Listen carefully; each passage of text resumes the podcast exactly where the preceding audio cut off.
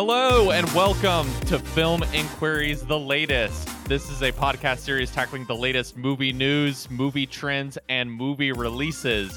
I'm your host, Jesse Nussman. And on the other line, straight back from Barbie Land, riding a nuclear bomb into our American apocalypse, welcome Bailey Jo Josie. Thank you for having me. I was literally like dying to do to cover these two movies with you. That's why Yeah, I so it's- ardently tweeted you. Yes, yes. So it's been, I think, a pretty big, great weekend at the movies for America. It sounds like everyone went out and and saw at least one of the the two big releases of the weekend. We are, of course, going to be talking about Greta Gerwig's Barbie and uh, Christopher Nolan's Oppenheimer, the joint movie double feature known across the internet as Barbenheimer. Um, Bailey, how how how did you experience Barbenheimer? What what was your choice for first runner up on the the double feature? What did you close the evening with? What was your strategy? so, um, it was the greatest cinematic experience of my life. um, even better than when I almost got kicked out of the theater when I saw Hot Rod in high school, and better than like going to see like Black Swan and then The Fighter back to back. Uh, literally, That like actually I- sounds like a really depressing double feature. I don't. Know. No, it was fun because I was with my I was with my friends and we snuck into one of them, and we did the same thing with like Girl with the Dragon Tattoo.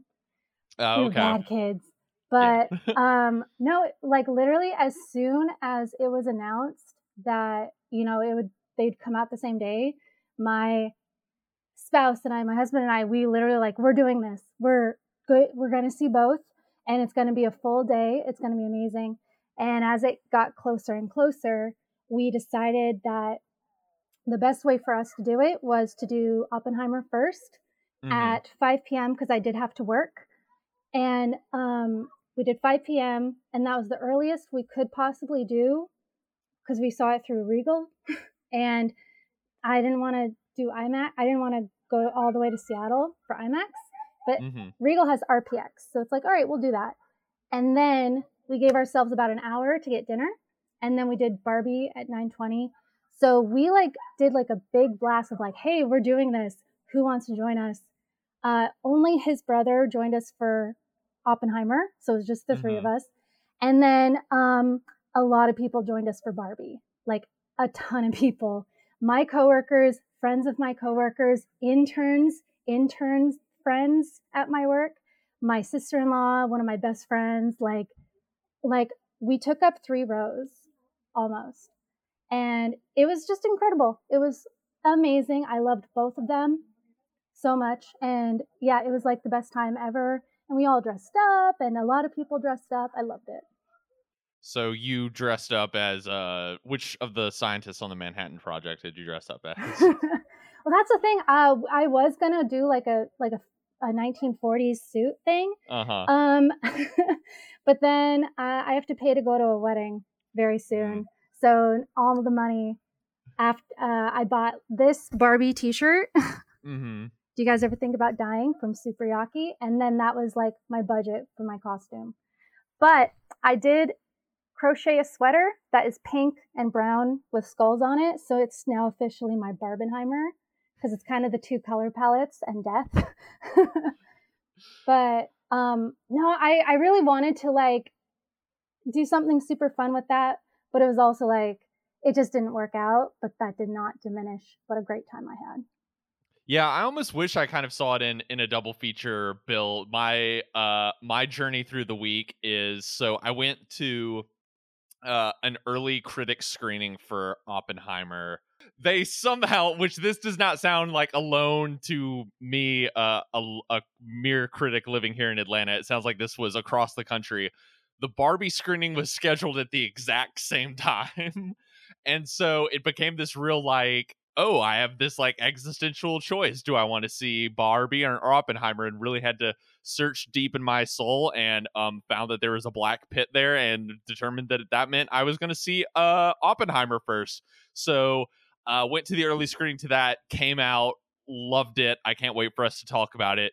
And then anticipating there was going to be a big surge of people going to go see Barbie this weekend, I figured the only rational time to go see it was Friday morning. I went to like the local locally owned theater down the street from me and was one of like four people in the audience that saw Barbie. Um, which maybe wasn't a great kind of like raucous, fun environment to experience that movie in. Um, but then a friend of mine that night was like, I really want to see Oppenheimer. Will you go with me? And so I went with her, and I just got back from the theater seeing Oppenheimer a second time this afternoon. And and and it was a pretty packed audience um and the theater that went to the the lovely plaza theater here in atlanta uh had like signs outside the theater that was just like fyi barbie is sold out all day. Um so just just to give an idea it the box office numbers are already out. It sounds like barbie is a huge hit. It's probably going to end up being you know the movie of the summer. Um and oppenheimer you know for a three hour R rated movie that's essentially mostly scientists and government figures like talking in rooms had a pretty great opening weekend itself. I, I, I believe I saw it sort of like the biggest opening weekend for a non Batman Christopher Nolan movie. So I, I, and and I helped. Um so Greta and Chris, you are welcome. Um I believe we decided we were going to start off with Oppenheimer to talk about so this is obviously Christopher Nolan's biopic about physicist J. Robert Oppenheimer, who kind of helmed the Manhattan Project and the creation of the atom bomb during World War II, and is played in the movie by Cillian Murphy. What what are your thoughts on on Cillian Murphy? Because I, you know, he's such an interesting actor. Of like, I've always found him really great, but you know, unless you're at, weirdly like Peaky Blinders is maybe like the thing people most know him for now. But you know, has had this long film career and has worked with Nolan several times. Has been the lead of several Danny Boyle movies. Um, but this really feels like an actor who has been underrated for a while, kind of finally getting like a big, meaty, juicy, like mainstream movie role um and and it, it was just sort of like a thrill to kind of watch him in this movie but i i'm, I'm sure a lot of people are going to be having you know as we run up to awards next year are going to be having the Cillian Murphy career conversation so maybe we can start it here now on on this podcast of just sort of what your Cillian Murphy feelings are I love Cillian Murphy. I think the first thing I ever saw him in was Red Eye with uh, Oh, uh, I'm I'm I'm also older than you, but yeah, no, that well, was, well, that's that that's an interesting because like that's also a very important Rachel McAdams uh uh text for me, and so and you know it's it's I'm I'm be curious if you had the same sort of awakening feeling around Cillian Murphy in that movie as I did about Rachel McAdams in that movie. Um, I don't know. I I remember he I saw it in theaters, which was so cool. Like he's so like he's so great. I. Mm-hmm I really love his talent and he's very kind of subdued as an actor. Um, but no, I just remember like he, it was literally like he's the next big star. And then mm-hmm. people making jokes about how his name is Cillian and he kill, he's like a murderer. and I, I distinctly remember reading his interview and he, you could tell he was like, oh, I haven't heard that before. But um, I, yeah, I, I've always been a really big fan. I think he's brilliant. I've only seen maybe two seasons of Peaky Blinders, but um, I mean, obviously for him, he's so great. And then I love how I just love how um, Nolan is obsessed with him, and mm-hmm. like I'm glad that this is kind of the movie where he gets to be the leading man for Nolan. Right. Um, but yeah, like he's really, really great, and I I love uh, how he looks exactly like the comedy actor actress uh, June Diane Raphael. Do you know who that is? No, I don't. Now I'm gonna uh, look this up. I think she. I think she. Um, the most popular thing she's ever been in, I think, is Grace and Frankie, and she was also in um, The Disaster Artist. Oh, okay, yeah, yes, yes. But she's a podcast host, and her dad thought saw a movie with Cillian Murphy and thought it was her. Like they look exactly like. And I love I love that about him because it's not even related to him, but he's such a gem and I love how like not Hollywood he is, um, which I think makes him an even better screen presence because he's like I said, he's like very subdued, which just works so well for him. Love him. Yeah, so this is um as as much as on paper it seems like a pretty straightforward Christopher Nolan movie of, you know, it's it's a biopic, it's a historical drama. This is I have to say I think probably his most narratively ambitious movie he's he's ever tackled.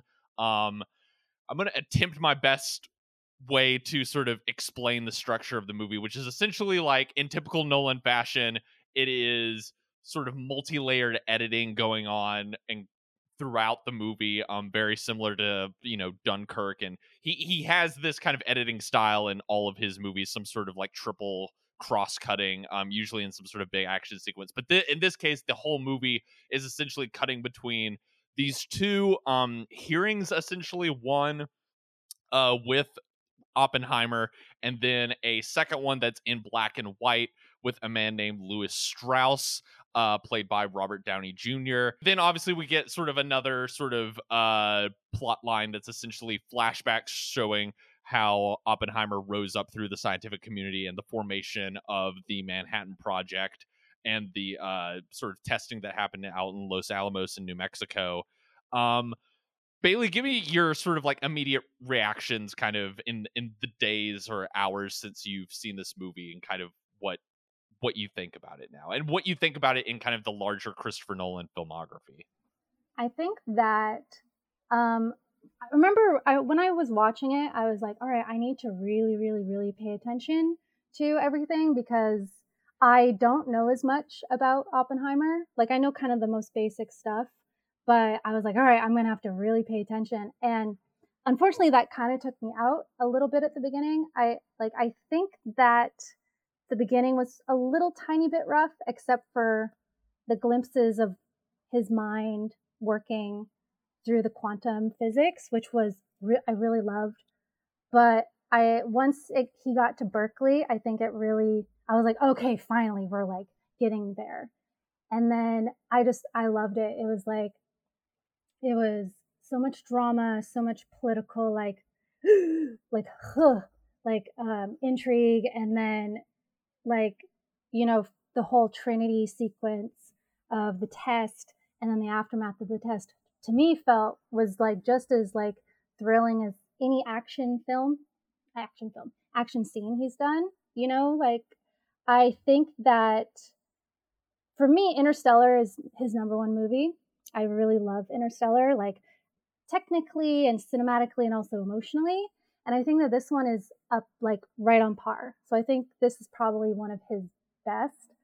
Um, and it what was cool about it for me was I kept getting glimpses of like his past work, like Memento. A lot of the narrative was like reminded me a lot of Memento, which was I think my second Nolan film.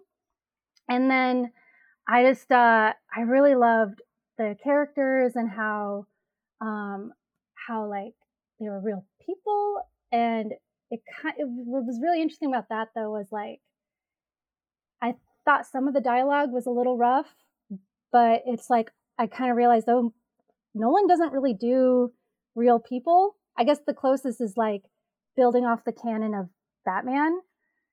But yeah, like I thought it was so strong and like I came away just absolutely loving it. I really, really loved it. Um yeah, like a solid A if I was still a teacher. Yeah, it's probably my I think I think right now after having seen it twice now, I think it is my second favorite movie of his. Um I think Dunkirk is probably I think the the best summation of like what he is capable of as a filmmaker. Um I am admittedly someone who has been a bit of a Christopher Nolan skeptic at times. Um, I'm always excited for what he has up his sleeve and what he has coming down the pipeline. Um, and I dearly love many of his movies.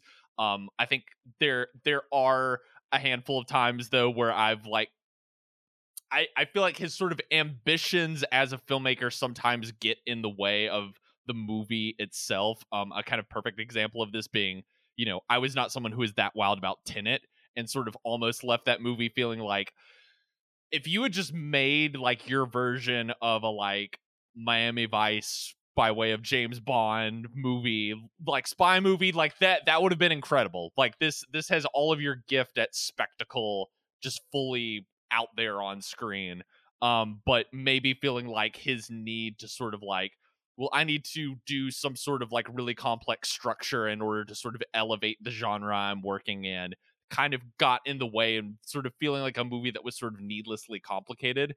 Um, and I think maybe why I like this movie so much is I think that complication works really well in a sort of historical biographical film um, because you are dealing with this sort of shared history that um, like you i was only vaguely familiar with oppenheimer of you know knew him as sort of like the head of the manhattan project and you know creating the the atom bomb but a lot of the secondary characters in this i really had no idea who they were um, really did not know that many details about oppenheimer's life but even then i think nolan's sort of scattered approach to editing in this movie and the way the sort of story unfolds and the way that different um plot lines and characters are mirrored or sort of contradict what you've seen from them in sort of other pieces of the film, other strands, other timelines.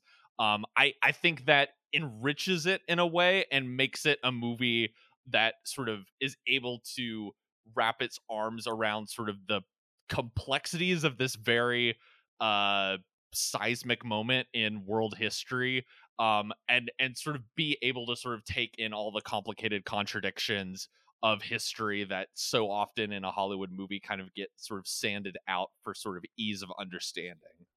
Yeah, I I I also feel I I I'm in the same boat with you like I really enjoy his movies but you know I'm not above kind of I'm I'm not above like knocking him down a peg because like right. I I don't care about Inception like at all.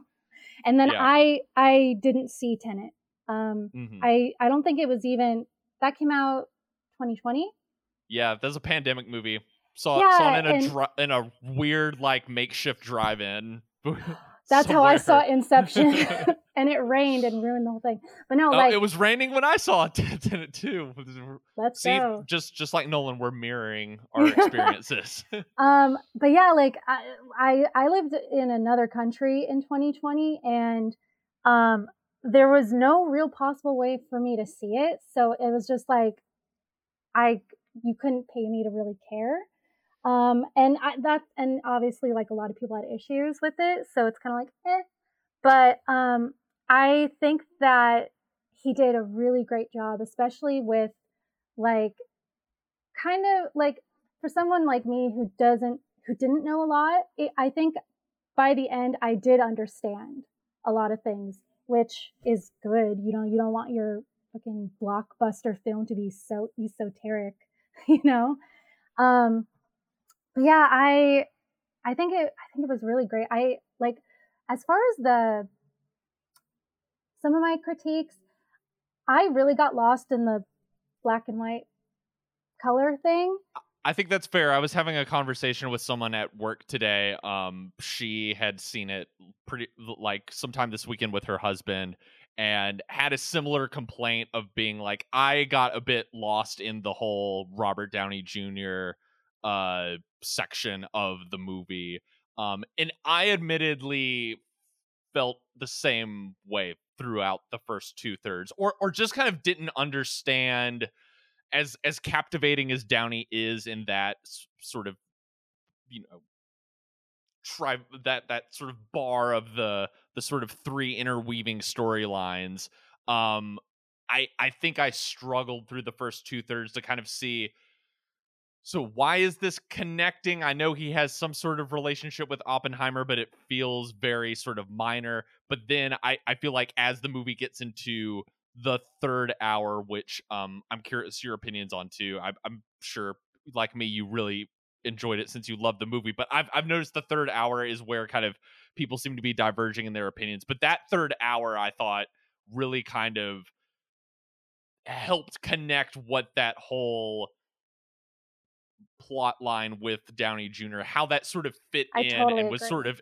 important to the other two two that you were watching that feel like a more kind of standard biopic approach as opposed to like what is this weird like black and white section that is this like senate hearing for this guy who ran a committee that Robert Oppenheimer maybe like was somewhat involved in or something it it it it felt like a this weird Greek chorus sort of um thing like in the first two thirds of like it, is this only here so like we can have another narrator? But then I it, it really clicked into me and I think there's there's a very expository moment where the movie really like lays down like this is what's been happening and this is actually how this seemingly unrelated political thing actually very heavily influences like what you've been watching before yeah, I I felt like it was kind of like comparing like um all the President's Men, the film, to the book because I read the book and then I rewatched the movie and I was like,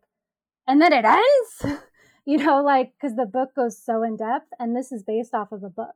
Uh, the mm-hmm. something America's Prometheus. American Prometheus, this yeah. uh, like Pulitzer Prize winning uh, biography of of Oppenheimer. Um, which... Yeah, and I think I think um narratively Nolan was working with that. Like I'm sh- I'm sure the book was also written in kind of this way, but I I really enjoyed the, the third act because so much of so much of Oppenheimer's story is the aftermath of of Nagasaki and Hiroshima and I think I think like maybe people not quite tapping into that and having complaints about that with the third act, it's kind of like just just think a little harder.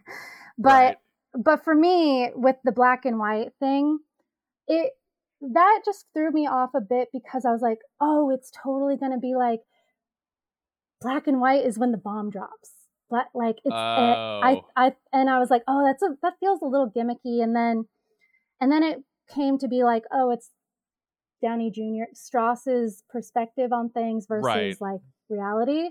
And it's like, okay, that's very interesting. I don't know if it added anything to the movie though. Like, really.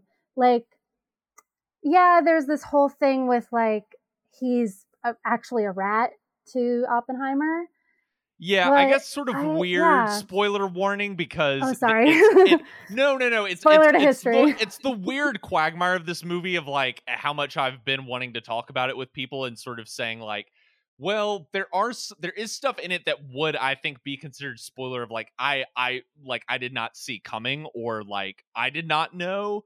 Um, and it's sort of my general, you know, opinion with kind of like biopics and historical dramas is like, you know, it happened, so like we're free to talk about all of it. While also in this case, I knew not a whole lot about these people and very little about Oppenheimer, so a lot of this stuff was just sort of like fresh in my mind. So like I knew nothing about Strauss kind of like going in. I, I, had no idea who that person was. And so his relationship to the story kind of, and becoming a more, I think, nefarious character by the end, I was not something I necessarily I didn't necessarily know how he fit into sort of the the, the framework of what we were being given as as a kind of like overview of history.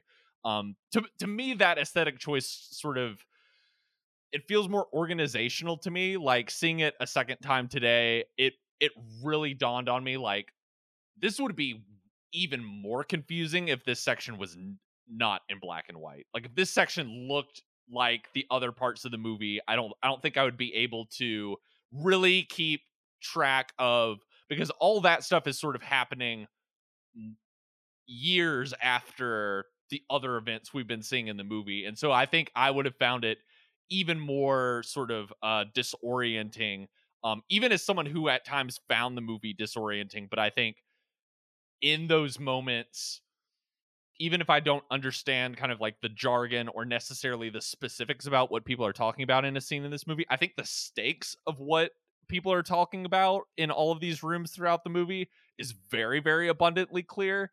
And if it's not there's usually some sort of scene that i i will I will concede is sometimes a bit sort of on the nose, but I think intentionally on the nose for Nolan to sort of take a step back and be like, all right, I need someone to give a little mini monologue to like really explain so we don't lose any of the audience, kind of like what are we talking about here? Even if you don't understand the science, even if you don't understand all the socio-political ramifications, you need to understand kind of like who is on what p- side of each issue that that and each argument that is sort of being debated throughout the movie. I just realized I think this is why he did it that way because like you said like that is such a good point of kind of the distinction of especially going back and forth and that's also that was my second thought like oh it's just Cold War versus World War and before but mm-hmm. then we do see the shot um, when he's in the not trial in that mm-hmm. room and it's black and white and I was like wait what but now I'm just realizing he did he did Strauss's perspective is black and white because he, there is no way Nolan, who has the biggest blue eye boner for um, Cillian Murphy, is going to end the film with that shot in black and white.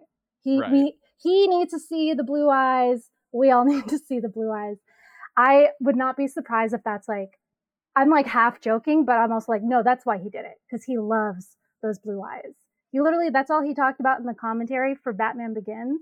And if you watch that again, and you'll notice he literally takes his glasses off like every scene because Nolan was like, I just love his eyes. I mean, his his eyes really are so expressive. I mean, that's part of what I love about his performance is I think you really get a window into this the, the sort of inner turmoil of this man just through Cillian Murphy's eyes. There there's so many kind of wondrous close-ups of his like bony cheeks and and the, those like piercing like husky eyes that just sort of be seem to be carrying like the entire weight of the world inside of them. Um you know the two movies i thought about as as i watched this and that i've i've heard people kind of bring up throughout the weekend um obviously the social network i think is very similar in terms of structure and sort of having these kind of like court uh, courtroom hearings um or even if they're not in a courtroom sort of that they they have a sort of court like procedure to them and these various characters kind of coming in and out and sort of then you see flashback sequences based off of people's perspectives um as well as both movies kind of being about insanely smart people who create something that then has horrible ramifications on the world and even though i think this movie is more like directly leaning into that while i think like the social network that's a little bit more of kind of a subtle undercurrent you can get kind of with all we know about facebook now but i i could not help but think of like oh this is kind of his social network of like the movie about geniuses who make something they don't totally under they don't understand the power of what they've created and then it has disastrous results on the world. And then the other one I've heard people bring up a lot that I couldn't stop thinking about the second time that I saw it is JFK, the Oliver Stone movie. I which, I've heard that too. Yeah. Yeah, which really sort of made at, at first when I heard that comparison, I was like, is that kind of a dumb surface level thing of like Christopher Nolan sh- going back and forth between black and white and color, just like Oliver Stone? But like, no, it it I think both movies. Stone is sort of looking at the JFK assassination as this sort of Rosetta Stone for this kind of like loss of in- innocence and kind of this collapsing moment of the 20th century and that's kind of what Nolan's doing with the the the creation of the atom bomb is and all the sort of experiments that went on out in the desert in New Mexico and sort of saying like this is the sort of pivotal 20th century moment in American history and world history and there is sort of a clear like before and after and trying to sort of wrap his arms around all of this context and sort of feed it through this moment and sort of saying like all of this stuff the, the mccarthy hearings you know the cold war various aspects of world war ii it's it's all kind of spun out of this one moment um as well as i think kind of shares stone's sort of cynical viewpoint on like the the real evil people at the end of the day is just sort of government bureaucracy and kind of like you know in indifferent uh, men in uh in achieving power sort of having a kind of reckless disregard for kind of the world around them and kind of like the horrible ripple effects that that happen as a result of those people so i i definitely like could not stop thinking about JFK this the second time watching it.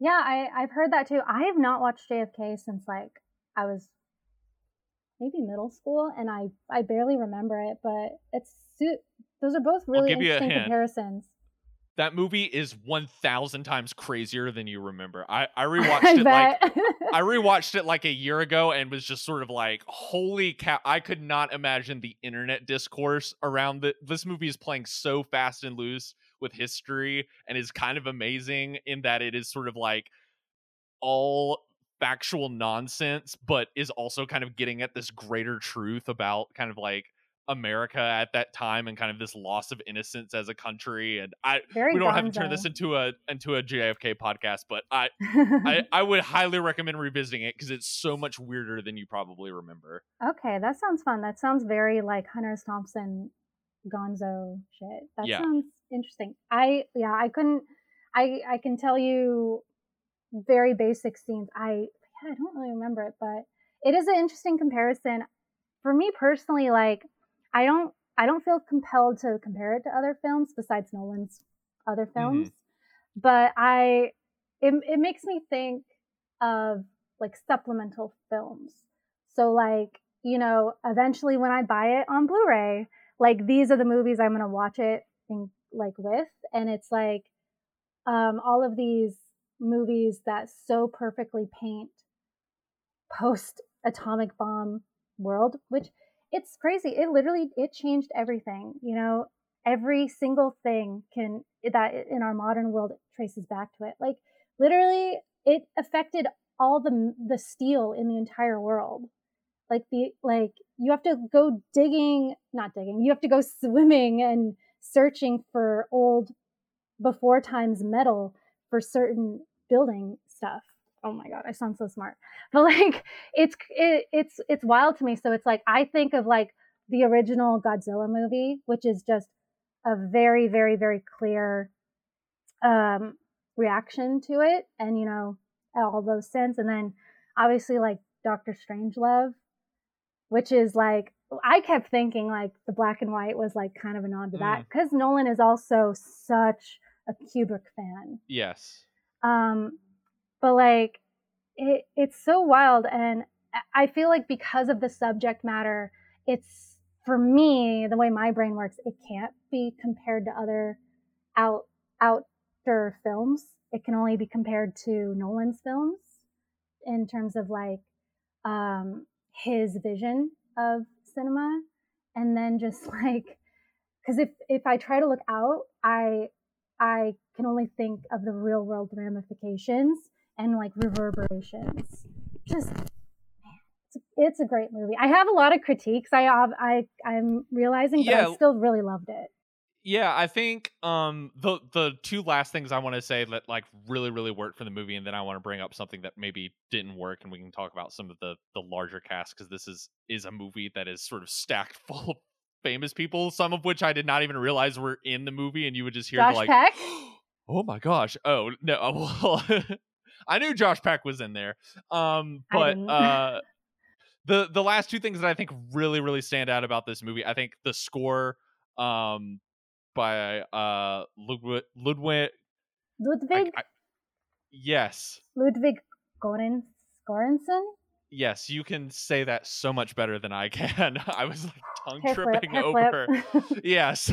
Um I I think it is is like easily the best score of the year um, was listening to it in the in the car today. Um, as well as I, I think just again the editing in this movie, which I'm a bit surprised that this is a movie that uh, normal audiences are embracing. Like um, my friend that I went and saw it with this afternoon, kind of her first comment as she came out was sort of like, "I can't believe I found like three hour movie that was basically just people in rooms talking to each other, like so riveting and was like not bored for a second and it flew by. And I think a lot of that is this really aggressive editing style that also reminds me of of JFK and Oliver Stone because that is also an even more crazily edited movie. But this movie, not just Nolan intercutting those three different timelines so rapidly, but also, you know, as you kind of hinted at, cutting to visualizations of what is going on in Oppenheimer's head to also these kind of like surrealist um sequences that I are uh, uh, are unlike anything I think Nolan's I can't even think of a time where he's he's such a literal filmmaker in terms of like what he puts on screen that it it almost like threw me off a little bit to like oh he's kind of doing some sort of surreal dreamlike touches in this. Um you know I'm thinking of the scene where uh I mean there's so many of them but the one that immediately comes to mind is um Oppenheimer giving that speech in front of the crowd after it goes off and then the the you hear like they're cheering the audio partially drops and then like behind him the camera is sort of shaking and then you're seeing like the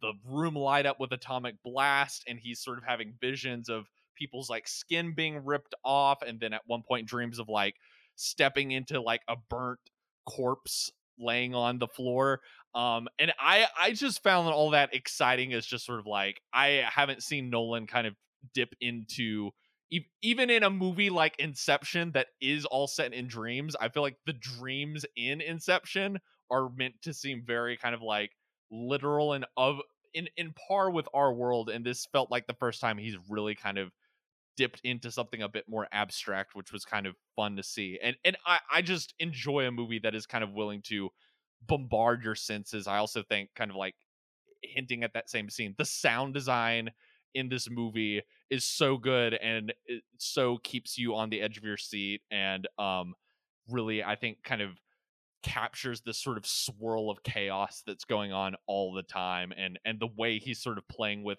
when he's sort of cutting sounds in and out versus sort of like I'm going to now like cut to this other timeline to sort of put a little accent on what people are talking about here so you understand how these various different strands of history connect to each other. I, I just thought all of that was like totally brilliant and was kind of in awe of it watching it a second time. Yeah, the part where like the background of him was kind of reverberating and like the sound design coming in, that took me back to Batman Begins with the oh, scarecrow hallucination yeah. scenes. Mm-hmm. So again, like a like that was something that was like, oh, it's like him kind of touching on his old stuff, which is pretty cool. But I agree, like, um, it's definitely, I like that he's taking his, his, uh, his abilities as a filmmaker, he's pushing them because this movie, it's so heavy, like, um, and it's really trying to convey what's going on in the mind of this man who his work literally changed the entire world and then he's trying to do as it shows you know who knows like the actual like what he was actually thinking like trying to do his best to make sure that it's mitigated in the future you know wanting uh, the un to really take control of nuclear um, warheads and stuff and you know leading to strauss totally screwing him over um, because he was too uh, i guess uh, mindful of the deaths that were caused. But yeah, like I I really really love that. And what's so funny is like yeah, I like the sound design for like the sounds was perfect, and yet like I don't know why he makes it so you can't hear a lot of the dialogue. So like, it's so interesting you bring oh. this up because in the first screening, I wonder. I have to imagine this is a little bit different. I know this has been a Nolan problem for years, but I have to imagine this is also like theater to theater because both times I saw it were in two different theaters.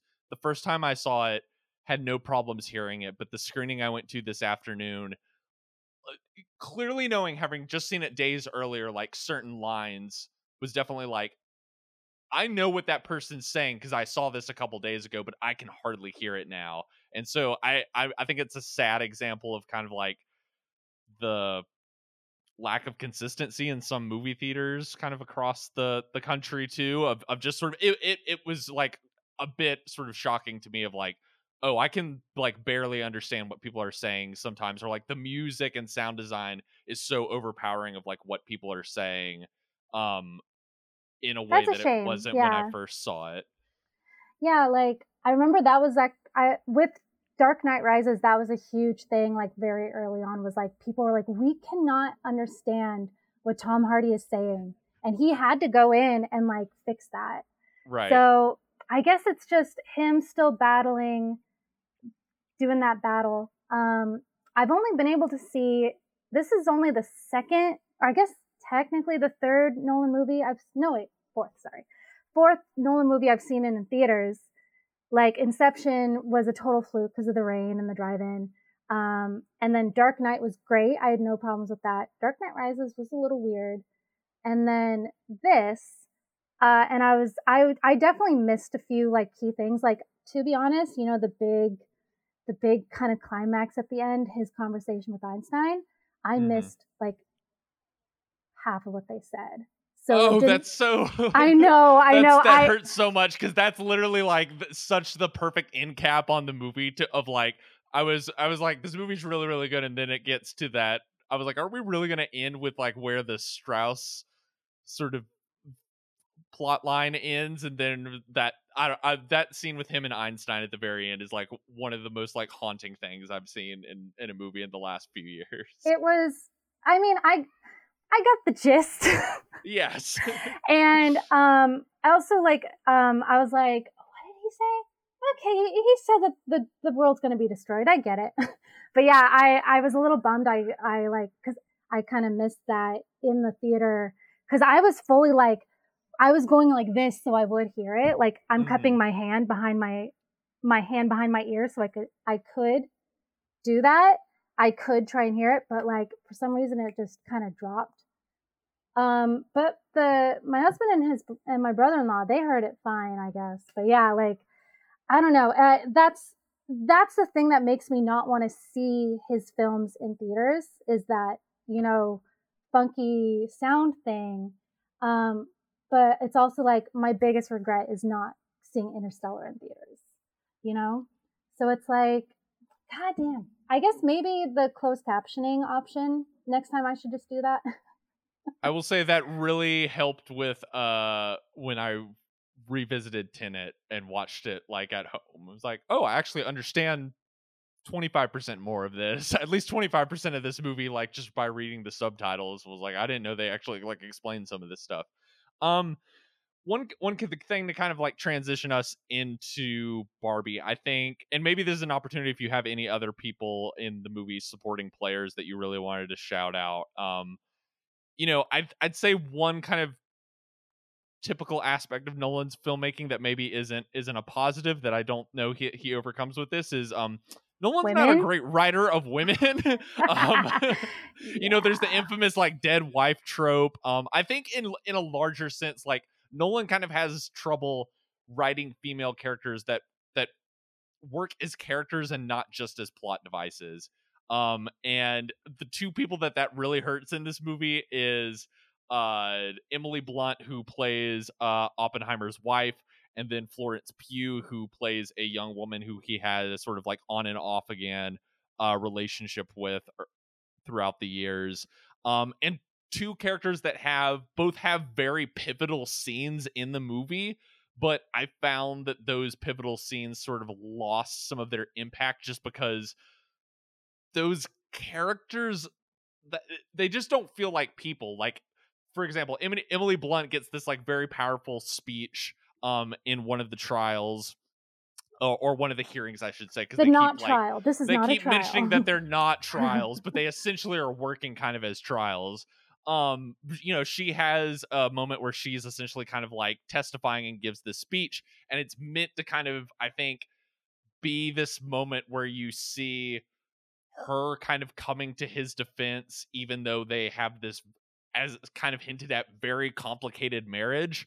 But I almost feel like that scene sort of doesn't work for as great as Emily Blunt is because we really haven't been invested with their relationship very much. And we, the only few times we see her, she's just kind of like, drunk and screaming postpartum. about how like yeah and postpartum depression has postpartum yeah. depression or is like you know answering the phone when he calls or something like that.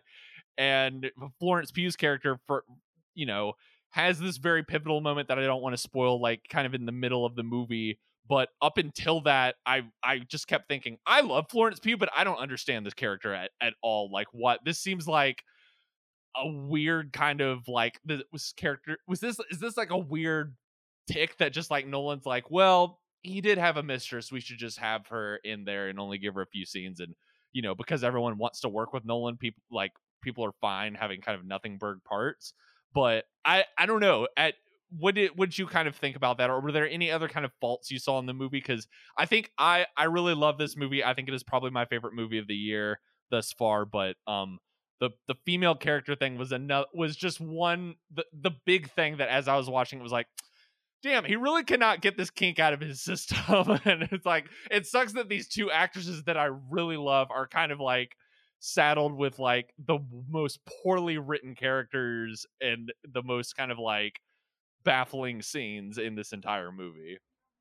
Yeah, I I what I what I came away with with the two female characters with Florence Pugh and Emily Blunt was they really were um which isn't great that that I feel that this was what they were meant to be, but they were, you know, they were meant to fully uh sup like add on to Oppenheimer's character, which isn't great, but I think that I think personally that they did it they both did it very well.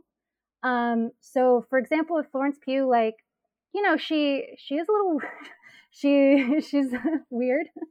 Like it, she doesn't make a lot of sense, but he obviously is captivated by her and she's at the same time very very um you know steadfast like she she's a communist and you know all the sex they have she's in control of the sex that we see on the screen and you know she put in her own way she pushes him and like you know the famous quote the verse that he was became famous for because he said it when the bomb dropped was i am become death. Like she fully was like say this to me. And we see him throughout the movie very kind of timid. Like he's he's very leftist but he i never joined the communist party. Um, and you know he doesn't really have a really steadfast he doesn't take a stance with things and that's a big reason why emily blunt is so like ugh with him like she tells him you need to fight and um, i think that in the aftermath we do see him actually do that. And I, it sucks that like these women are being used for him to find his gumption, like his real gumption. But I, I didn't mind that that was kind of their, their character um, traits. You know, like uh, the Hindu verse, like "I am become death," hit her telling him to say that uh, while they're having sex really I I was really like, okay, I I can deal with this cuz I was a little annoyed that we just see just her boobs and we don't see nothing of Cillian. You know, you know, there needs to be we need we need more we need more male genitalia. You just want to see that films. full Cillian nudity in like I need 70 yeah. millimeter IMAX. I do. Like I was really looking forward to it. And then like even in their second scene, they're post-coital, but they're all they're both in opposite chairs in this hotel room. She's fully like very comfortable with herself. She's very showing her true self. She and she's a communist in the 40s like in America right before McCarthyism. And you watch him and he's sunk back into the chair. He has his arm fully over his stomach. He's like hiding himself. And then he get he he gets thrust into the this incredible Promethean godlike uh, status of the father of the atomic bomb, of like being literally the one thing that was keeping um, the H bomb from being like implemented as a program, which was why Strauss had to, you know, get rid of him. Sorry, spoilers, but like I I feel like I feel like those two characters who were real women, like I feel like with biopics like this, you have to you kind of have to give a little grace with like depictions of the female characters because it's like if they're based off real people, like you can't turn someone into like a superhero when they were just a regular person, you know? Um, so in this case, I think it worked for me. I just like, I, I, I, uh, I, I do wish that there was some parity with the nudity. And um, with Emily Blunt, I was really I was really interested in seeing her as a character who's so like hateful of her own children, and yet he still loves her. that was so interesting with to me, and like kind of showed another side to him because he was a philan he was a womanizer. He cared deeply about things, um, and he cared for his children, and he cared for her, and yet like he set everything in course for like the world to end eventually. It, I, I, I'm I, personally, I'm not as upset about like that aspect, but obviously Nolan's not. He's just not great about women, you know, which is why we have Greta Gerwig. Yeah, so uh, speaking of the other big movie of the weekend, uh, which is Greta Gerwig's uh, Barbie, um, what what's what summary can I give for Barbie? It's it's about Barbie and it's about Ken. Uh, I guess I guess the the the better description is uh there is a Barbie world which is inhabited by all the the various Barbies and Kens, and uh Margot Robbie plays quote unquote stereotypical Barbie. Um, Ryan Gosling is I guess like stereotypical Ken, or I I, I guess is he Beach Ken? because that's his job. Yeah, he beaches. he he's stereotypical Ben because he's matched with stereotypical Barbie, but he is based off of a kind of later Ken. Okay. Um, but yeah, like, uh, yeah, like beach Ken. You know, like when you think of Barbie, stereotypical, you think of Malibu, you think of the beach and the dream okay. house. So, which, which uh, I'm sorry, I need to know your background with Barbie. uh, I have a uh, little sister who had many a Barbie dolls, and I think um, many of those Barbies took the same journey that uh, Kate McKinnon's character goes on in this movie. Uh, Kate McKinnon playing uh, quote weird Barbie, which is the Barbie that kind of gets like played with a little too hard and like markers through her hair and like clothes are inevitably missing, and she find we find her like at the bottom of the sandbox like in in a few months or something that's kind of what happened to all like my sister had a bunch of barbie stuff but then like inevitably like they would all just become like crazy weird barbie like they would just like show show up in like really weird places and like would look like some David Cronenberg monster or something because they were just played with a, a little too rough. But they got the Sid treat- treatment from Toy Story. yes, yes, exactly, exactly. Some of that probably had to do also with uh her having an older brother that would mess with her stuff, but um my sister did enjoy playing with her her Barbies. Um so that's that's my real what's what is your relationship with well, Barbie? I am I am a female person that grew up mm. in the 90s. Mm-hmm. So Barbie was really big for me. I really only remember three distinct Barbies. I had Exercise Barbie, who came with an aerobics tape that I made my my brothers listen to all the time. And then I had like a yo-yoing Barbie, who is mm-hmm. featured in the movie. And then I had a there were all the annual holiday Barbies. So I had a I had a Christmas Barbie. Um, but I loved Barbie, and usually my memories of playing with Barbie was going to my friends' houses and playing with all of theirs. Like, and that was always super fun because that's how I learned about like Skipper and um, Kelly and uh, all the little characters and stuff. But oh, and I had a Tarzan and Jane Barbie and Ken, who, who you know, uh, despite not having genitals, they got it on. you know, they they had many sleepovers. Uh, but yeah, like um, I loved like I re- I I don't seem like a person that really loved Barbie. Like I always I was total tomboy. I never wore dresses. I I hated pink. Um, and I I like pink, but I don't have a lot of pink. Um, now so dressing up in pink was tough for me. But I really really loved Barbie and I was so excited. And I like it. This movie became my personality leading up to the release, like literally. So um, I think I think it's pretty cool because, like, with this movie, because my other big thing is like comic books, and we've been almost two decades into comic book movies, like mm-hmm. three decades, and it's just like okay, I I love comic books. I love these characters. I love, you know, all of the cinematic universes and stuff, but like it's it's so cool seeing a, a really well done Barbie movie. I have to say.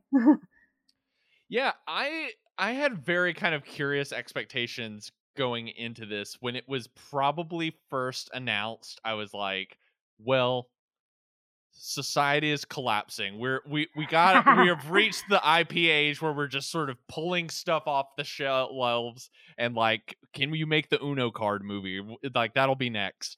Um, and then Greta Gerwig got attached to it, and that made me a lot more interested because Greta to me is one of the more exciting filmmakers to kind of emerge in the last few years. I mean, she's worked as an actress for much longer than uh the last five years and you know has written movies like um frances ha but um with lady bird and her adaptation of little women i i i love both of those movies were among my favorites in the years that they came out and was sort of going into this of like she she needs to be protected we need to like ensure that greta gerwig can sort of flourish as one of our great artists so i was a little like excited and a little nervous. I think a little bit nervous in that like I hope this is not Greta gets sucked into the IP machine like what happens with so many kind of like young talented filmmakers. She well, she also, is apparently going to do Lion, the Witch, and the Wardrobe, like the Narnia stuff.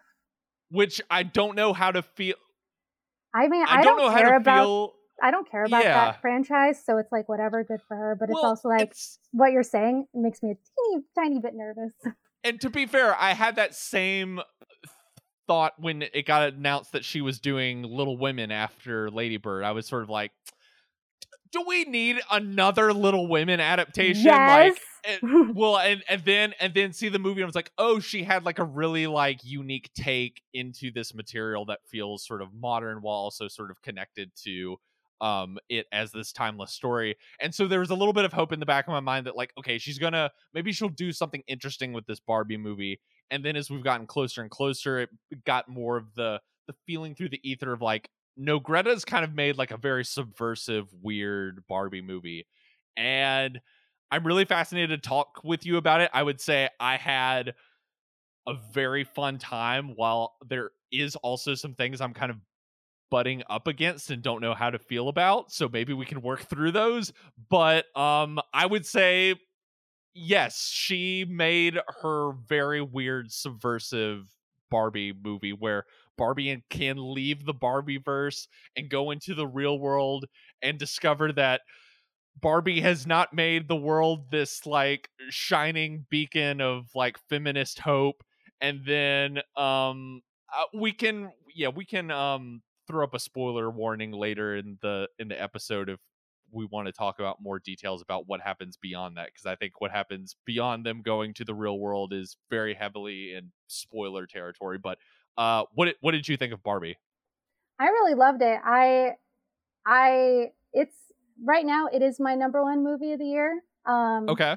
Like Oppenheimer's right. Like if I could have, I guess I would have both of them, but Letterboxd only lets me do one yeah. But um, I absolutely loved it. Like I, I trust Ger- Gerwig as a filmmaker. Like I thought she did such a great job with Little Women, and I love hearing her talk about the process of making movies and her love of movies. And to me, she gives off a real like um, Del Toro vibe with her love of film, and like Sam Raimi, who's one of my favorite directors ever.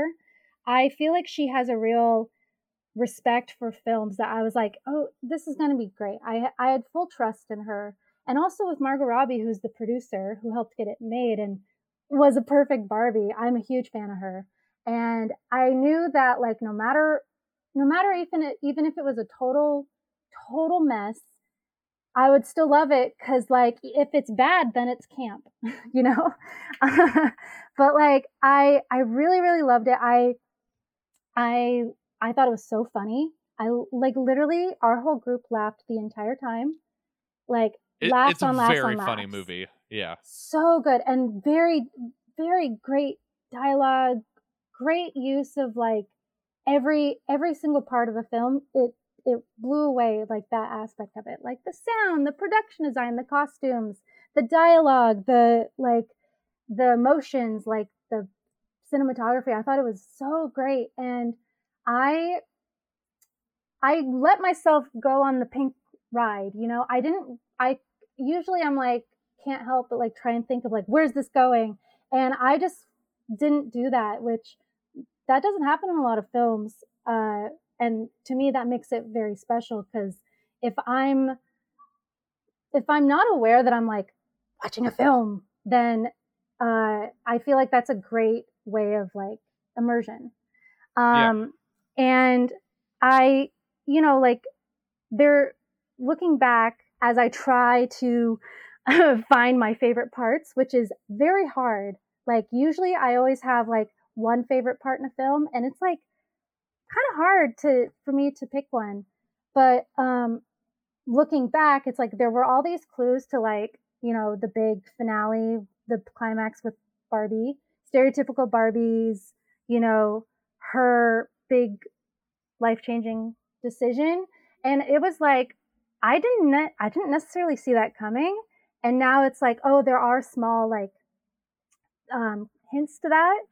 That right before it did happen, I was like, oh my god, she's totally gonna. Uh, can I say? I don't. Can I yeah, say what get, she does? We, we, can throw up a, a, spoiler here here in a little bit, and then that okay. way we can you know talk about all the stuff in in the, I'll the wait. back half of the movie. Yeah, but, but yeah, I, I, agree I, with you. I, I, yeah, I would agree with you. I thought it was it was very funny. Um, the one line I have to share that like made me like cackle the hardest in the theater is when, um, they're out in the real world and uh, uh little girl calls her a fascist and she's like I'm, I'm not a fascist i don't control the railroads or the flow yes. of commerce that made me laugh so hard in the theater um and it's just like such a great greta line um i i think i so really good. like this movie as in thinking about it just as like a pop summer comedy and as someone who misses summer comedies and i think both Robbie and Gosling are so perfectly on the right wavelength in this movie. Eh, Ro- Margot Robbie, I think, has a really, really challenging part here, and she's having to weave both being very winking and in on the joke of like, I I know I kind of look like a stereotypical Barbie, and but also like apply some real emotion and like a real arc to that character and not have either of those two things like not have it dip so far over into campiness to where like everything's a joke but also kind of like having to keep somewhat of that kind of naive sense of humor in place even as her character is going through this sort of like journey of self-discovery um and gosling I he just, deserves an Oscar, I will say. I I would agree. He yeah. he's my current like number one supporting actor pick right now of just not not even what he just every little bit no matter how small just like facial expressions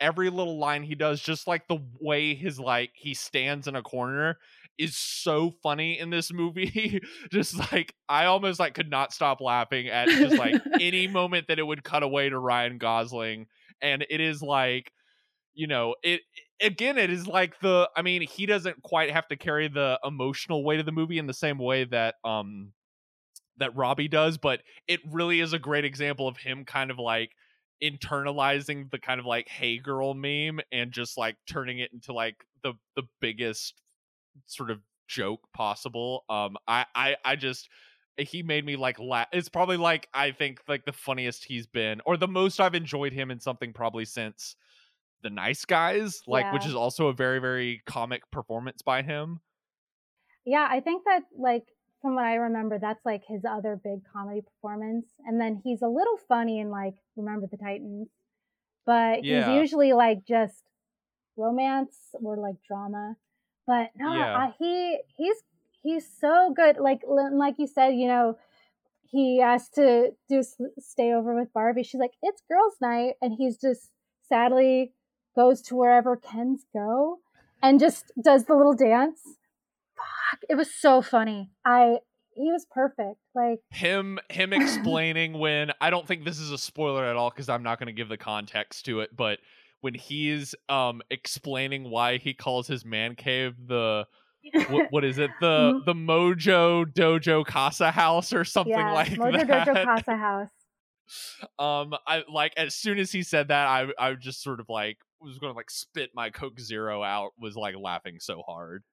It was it was so great because like I I loved I loved Ken's kind of um, take on patriarchy because it was real enough and concerning enough, but it was still like it was still kind of like um it was kind of toothless. Whereas like you know I fully expected to be like my man cave, and it's like oh god how like oh it's my man cave gonna be in my man cave, but having it be Mojo Dojo Casa House was so funny and like really um I felt like be like man if we have to live in patriarchy why can't it be a little like this? A little silly. and I, I he he just did such a great job. And did you you've seen Blue Valentine, of course. Yes, I've I've seen once Blue Valentine. I had major Blue Valentine like throwback callback when he performs Push by Matchbox 20 and like he his ukulele scene he's like i, don't, that, I can't that, really I take that back. That is the heart. That is almost like I think the best joke in the movie. It's very similar to if you remember the uh the Dave Matthews joke in in Lady Bird, which is so specific. I think to like only millennials could get that joke, but also is like I don't know. It's just such a like specific like mi- millennial music era joke that like I can see like you know So my my, my Like- folks going to see it and being like I don't quite get that. I'd Be like you you don't remember when that song was was big, but it's like that's the right choice. it's that perfect that Ken is in the Matchbox Twenty. his it's so it i mean most girls who've dated boys in high school anyone who's you know been down that path has had a dude serenade quote unquote them with a goddamn like matchbox 20 type song. It was so perfect and like his delivery of it which is what took me back to blue blue valentine. Like it was so funny and it was just like thinking back it's like that was kind of a long scene. Did it really need to be that long? But it's like no that's that was perfect because when you're being serenaded by some dude who you kind of have a crush on it is an eternity and a half. It was brilliant. So so good. And then also ken's uh song his big song which Oh, i've yeah. been singing to myself nonstop. I loved it So I'll give a little uh spoiler warning right here because um I can tell you really want to talk about what happens in sort of the second half of this movie, so I'll throw in a siren here. Um all right, so second half of the movie, so while they are in the real world, um Barbie finds herself in the Mattel offices, which are run by all men, and, and most notably Will Ferrell. Um, meanwhile, Gosling gets to see the real world and see that, um, unlike Barbie World, where the men are kind of like where women basically run all of society and men are kind of like just you know handbag accessories. Um, he sees that uh, men, you know, that he he sees the in his eyes the joys of the patriarchy and then proceeds to go back to Barbie Land and lead a sort of like mini revolt with the Kens where they make it basically just like their their little brodom to yeah. to wallow in. Um and then there's this whole subplot with uh America Ferrera and her daughter and as humans who have to join in helping get Barbie back to Barbie world and sort of like To help her kind of overturn yeah. overturn the the kinness or the the kingdom yeah as- kendom as- the kingdom. Um i what did what did you think about those two aspects of the movie? I i can tell already you seem to really like the um the sort of gosling and all the Kens turn barbie world upside down. What did you think about kind of like the meta stuff with mattel and kind of the the mother daughter stuff with america ferrera kind of helping out uh margot robbie's barbie? I was pretty impressed that like Mattel was, you know, pretty like cheeky about like how they were being perceived. Um, but which is it, I I mean they I'm pretty sure they tried to sue Aqua for their I'm a Barbie girl in a Barbie world song. And the courts were like, no, you can't you can't do that. I I was I was pretty like, you know what, good on them. That's that's super fun. Um I I remember seeing like in the trailers, like that aspect of it. I was like, oh that's gonna suck. Like that's probably gonna be the worst part. But I I think it I think it was done pretty well. It was it was kind of like we have to control the Barbies. Like her like slipping out of the box was really fun. I I like I thought it was I I didn't hate it um like but I thought it was going to be like a really shitty aspect of the movie and I thought it was like kind of small enough and uh that it was kind of like fine. What's interesting is with the America Ferrera part, like the mom daughter thing, it's like I've been on TikTok since I saw the movie. And there's a lot of TikToks about how people are like, I need to call my mom. I love my mom so much. And I'm like, what? This wait, there's mommy issues in this movie? I did. That's totally, so interesting because that totally went over part my of the head. movie did not work for me at all. So that's so interesting that that people are like really connecting with that part of the movie. I yeah, I think it's I think it is interesting, but it's like I I didn't play Barbies with my mom. Mhm. Mom had nothing to do with Barbies for me and my friends. So I feel like maybe that was kind of a younger thing, but it's also like I think that I think it's a nice thing to look at like generational stuff, especially tying it in with Ruth Handler making Barbie in her daughter's image and being like, I hope I made Barbie because I want my daughter to live in a world full of potential. I think that was a nice tie-in, but like um, for me personally, it was like kind of like, oh, that's that's a nice thing, but I didn't like connect to that at all. Um, and but we also like it totally makes sense with how how people who are America Ferrera's age, like Barbie's been al- around since the 50s. It makes sense to have that generational thing with her as opposed to like a Gen Z kid, Gen Alpha kid relationship to Barbie, especially because there are shitty things about the the legacy of Barbie. Like literally her proportions. I just read this like in the 80s and 90s, literally little girls would get eating disorders trying to look like Barbie. And that sucks. and that's also kind of why like for so long it was like, oh, Barbie's misogynistic, Barbie's this, Barbie's that. And it's kind of become a, um, people have kind of come around to like, but Barbie owned a, her own house and her own car before real women could have credit cards, you know? Um, so I really appreciated that aspect of it. I just think it's interesting, like, wow. Uh, but when I think Barbie, I don't think mom. so that was an interesting thing for me. And I kind of like that because there are different perspectives on the doll. And I think they were all kind of covered in the movie. But yeah. Yeah, I I think it kind of is an interesting segue to sort of more the part of the movie that maybe has me a bit conflicted. Um, and I think, as as I said earlier, I think as a movie going experience, I had a really fun time. But then, as a movie that is sort of very aggressively trying to be about something, I think I've really wrestled with what that what those themes are. I think I think it's it's no surprise to say this is a movie that is like very aggressively trying to sort of put its um flag in the sand as a sort of key feminist text as a sort of anti-corporate text um and as much as I sort of like really admired Greta Gerwig's ambition in this movie and sort of like am kind of cheerfully amazed that like she was able to do such an idiosyncratic weird movie like Trojan horse in this IP property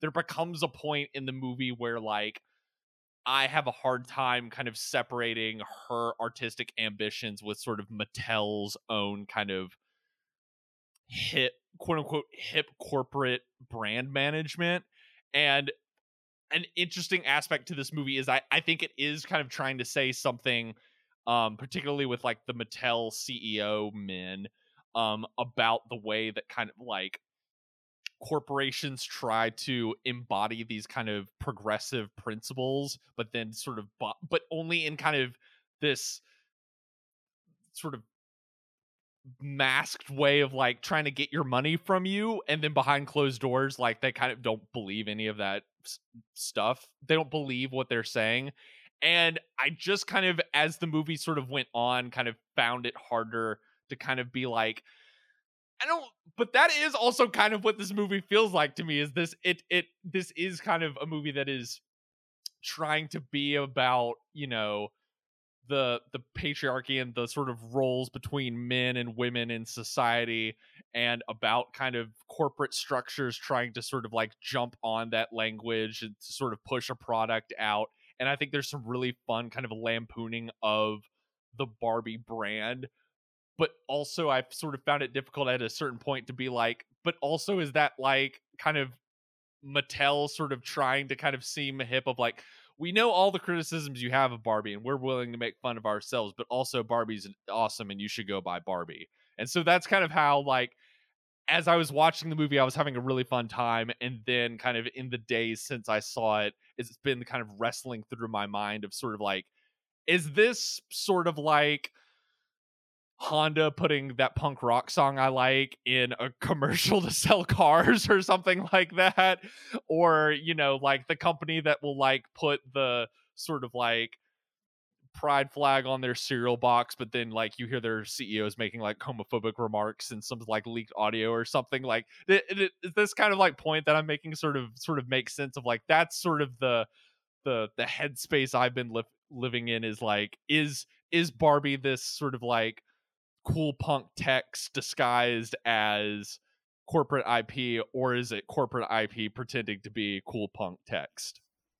I think that's and a, maybe that's something I don't have an answer for, but it's just something think- I've been thinking. I think about. that's totally fair. Like, um, there is a real problem with consumerism. I think that I don't think the the film's necessarily meant to be groundbreaking in terms of like real social issues, because you know they fix they fix uh, patriarchy by um, first off, Barbie Land is this. This is where I laughed the hardest was when um, the Congress Barbies uh, fully rewrite uh, U.S. history from 200 years ago and make it so that um, corporations are not people, and that there that it is a true democracy and not a plutocracy, which is, you know, how we got to where we are now.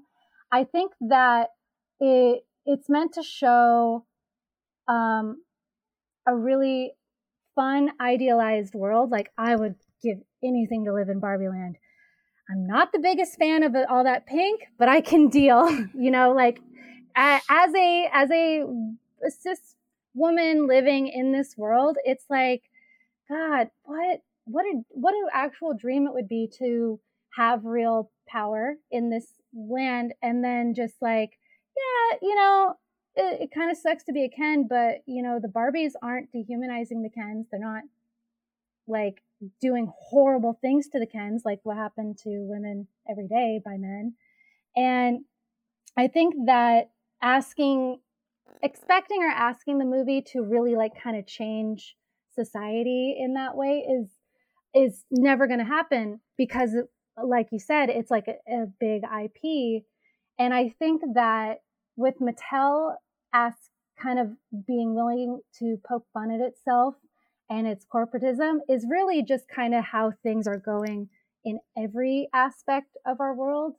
Like, for example, like, you know, we have Beyonce, who is a great singer, great performer, a billionaire, you know, but her last album, she's singing a song about working a nine to five, you know, like billionaires and people who are in charge are very aware of the social change of people like really being fed up with capitalism um, and are really doing all they can to kind of rework that. Like you see influence really rich influencers doing their thing where they're no longer looking like they're billionaires, but oh, I'm just in my car and I'm making a video, which is like very like uh hello fellow kids kind of thing. So I to to me with that it's kind of like the the the like uh ozone layer of patriarchy and capitalism is so huge that no matter what um, there's always going to be that kind of thing that you're wrestling with with that. You know it would be a completely different movie if it was like really going hard at that. But then you when you have something artistic that's like that you have banksy doing defunct land and it's just kind of like okay we get it. Like disney sucks. But um i think that's totally fair. Like i i remember watching it and kind of being like yeah, the little girl's totally right. Like, you know, consumerism is such a huge problem, and there's a lot of waste that comes from Barbies. Um, and you have to be very, very prescient of like corporate greed, but also corporate whitewashing. And I can definitely see this being being part of that. But it's also like it's a comedy, and I think that it's meant to for people who love Barbie who are oppressed and regressed by patriarchy to just have a good time and feel seen. Um, but yeah, that's my take on that. Well, we've almost reached the the hour and a half mark, but and I know we could probably talk about these movies for two more hours. Um, I don't, Easily. I don't know that. I don't know that people would lit. Do you think people would listen if we had like a four-hour podcast on on all of this stuff? If we went into detail about how we wanted Cillian Murphy's scrotum to look. Maybe. And if we sang or all me. of uh we sang the entire Matchbox 20 discography. Yeah.